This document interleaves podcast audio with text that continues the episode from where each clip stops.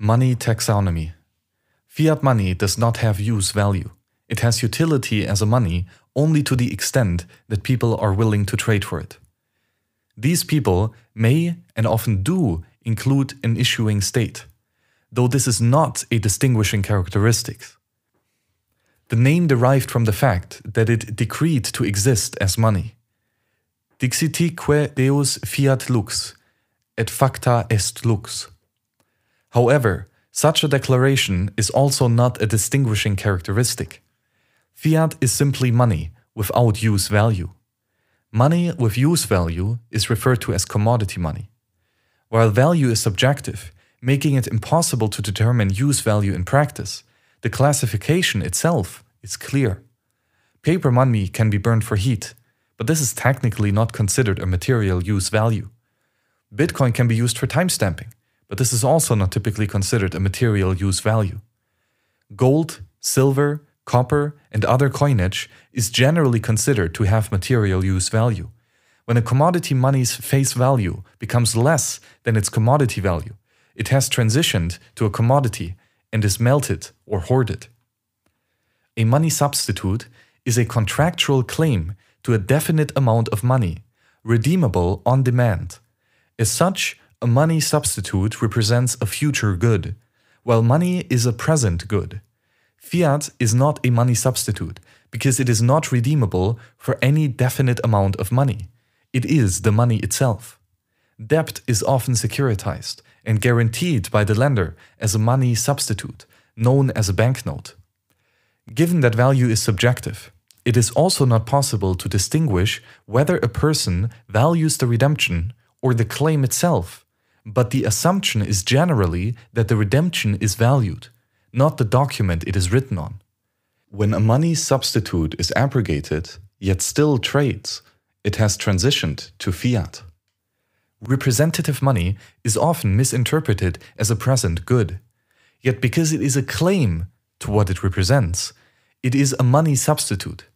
The gold backed US dollar was a money substitute, and the modern US dollar is fiat account based US dollars are electronic money substitutes, just as are all custodial Bitcoin accounts and trade in unconfirmed transactions.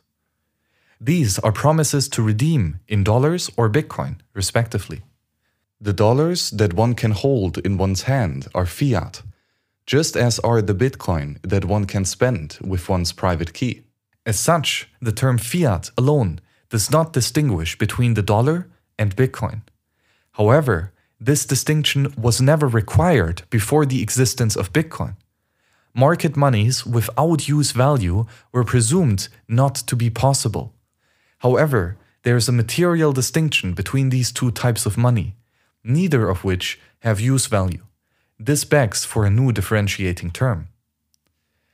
The dollar, as all state fiat, differs from Bitcoin in that it depends on monopoly protection for production.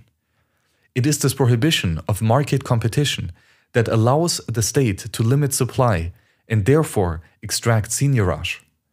Monopoly is a grant of special privilege by the state, reserving a certain area of production to one particular individual or group. Murray Rothbard, Man, Economy and State. The monopoly on production of state fiat is created by anti counterfeit statute a unit of the money is considered invalid unless produced by an authorized agent of the state. This is distinct from Bitcoin, as it is produced by market competition, and counterfeit is precluded by agreement on a public ledger. Money secured against counterfeit by statute may then reasonably referred to as monopoly money, not to be confused with monopoly money, and Bitcoin as market money when the face value of fiat is reduced to its production cost, it has transitioned to market money. Commodity money is also market money, as it does not rely on monopoly privilege to restrict its supply. If commodity money supply is too great, it ceases to be a useful money due to the lack of portability. The distinction between commodity money and Bitcoin is obtained from cryptodynamic principles. Commodity money supply is controlled through market competition to supply it. As a consequence, of its market demand. It is not fiat, given the presumption of use value. Both money and money substitutes constitute currency. Money is sometimes referred to as base money. All monies are subject to lending and therefore necessarily credit expansion, that is, into money substitutes, and its corresponding fractional reservation. The following offers examples of each of the aforementioned classifications. Currency is money, present. Commodity has use value. Monopoly commodity money is the US dollar coin. Market commodity money is bullion. Fiat money has no use value. Monopoly fiat money is the US dollar bill. Market fiat money is Bitcoin. Money substitute is future. Electronic money substitute is intangible, an account like Visa.